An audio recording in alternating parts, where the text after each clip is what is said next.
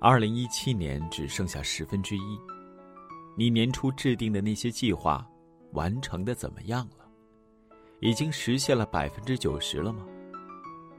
那些你要学的新技能，要减去的体重，要去的地方，都在进行中吗？有多少人的计划，仍然还只是停留在纸上呢？央广的各位听众、网友。你好，我是小东，好久不见。今天要和你分享的这篇文章，名字叫做《今天的懈怠都会变成明天打脸的巴掌》。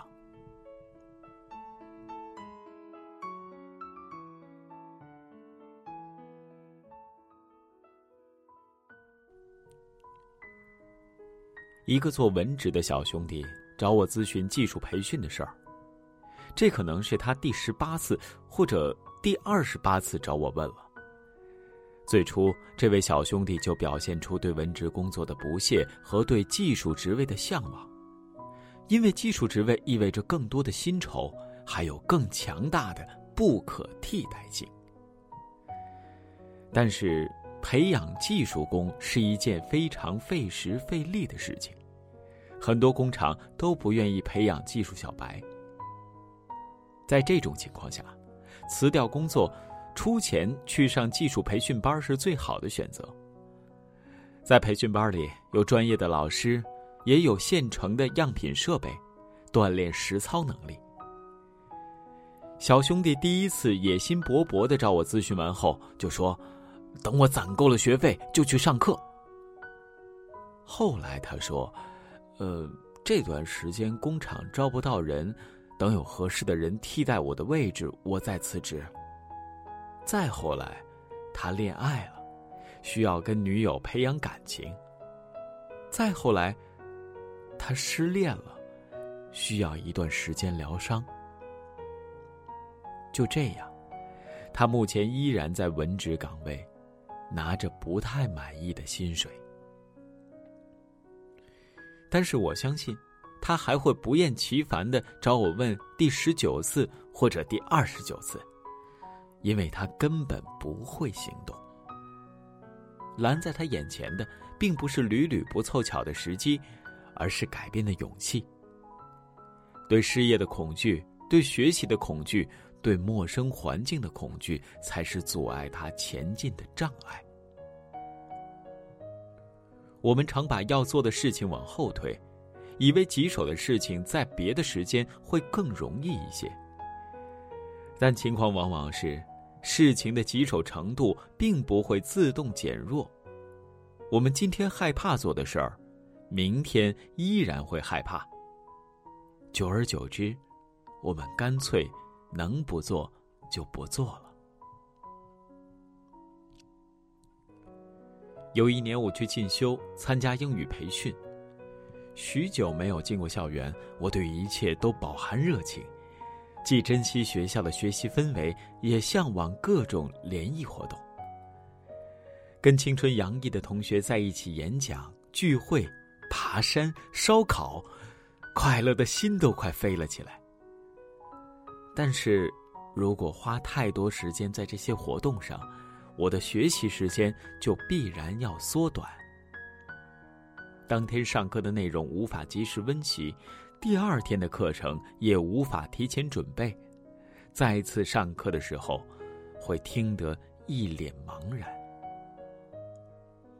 当时我很会宽慰自己，听不懂也没事儿，因为我只进修半年，半年后回去上班，业余时间大把，完全可以把这半年落下的课程全部补上。我找同学抄笔记。找老师拷贝课件电子档，做好了一切以后努力的准备。毕业的时候，我还复印了好几本参考书。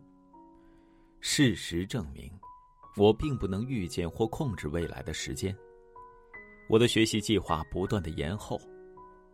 毕业六年了，我仍未翻开任何一本笔记或参考书。当初拷贝的课件电子档也早忘记。存在什么地方了？时至今日，我已经没有当初学习英语时的那份热情，而那些学习资料，我也不会再翻开了。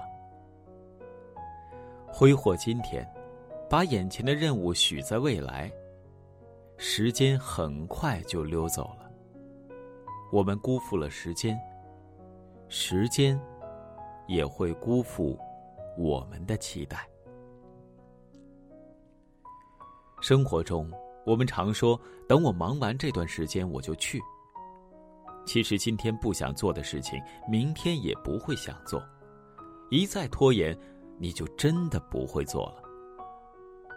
比如健身，你下起决心明天早上去跑步，结果起晚了，就推到后天；后天感冒来了，就再推到下周。下周放纵的熬了几个夜，早上爬不起来。就继续往后推吧。有想法的人很多，有行动的人很少，能坚持的人更少。我们对未来的野心往往超出我们目前的能力，并且在实现的路上会有诸多阻碍。对困难的恐惧会让我们的意志力变得薄弱，无法马上行动。或者无法持续行动，总指望着用以后的时间来弥补。然而，困难并不会随着时间的流逝凭空消失，我们需要付出的努力也不会因为时间变了而略减一分，甚至随着时间的推移，难度还会增加。让能力配得上野心的最佳方式，就是此刻努力。积跬步，以至千里。别把今天要付出的努力推到明天，有脚踏实地的现在，才会有触手可及的未来。我是小东，祝你晚安，好梦。在这座城市中央，在那最高的。地方，据说是他的灵魂，在深夜闪闪发亮，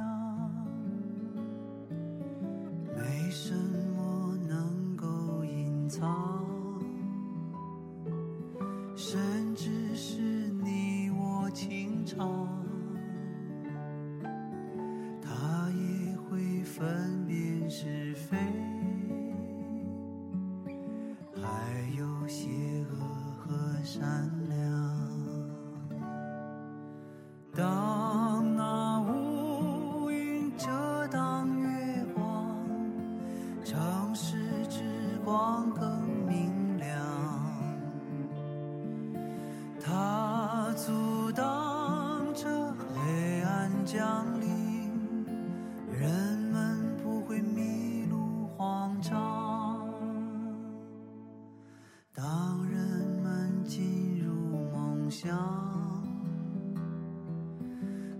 曾经在城市投放，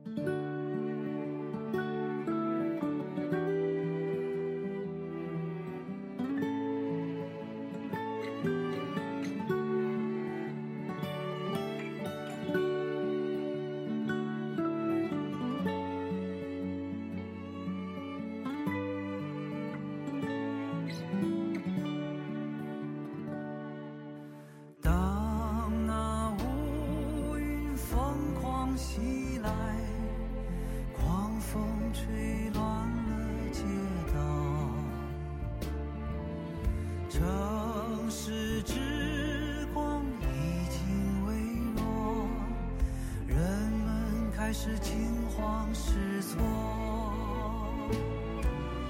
就在那最高地方。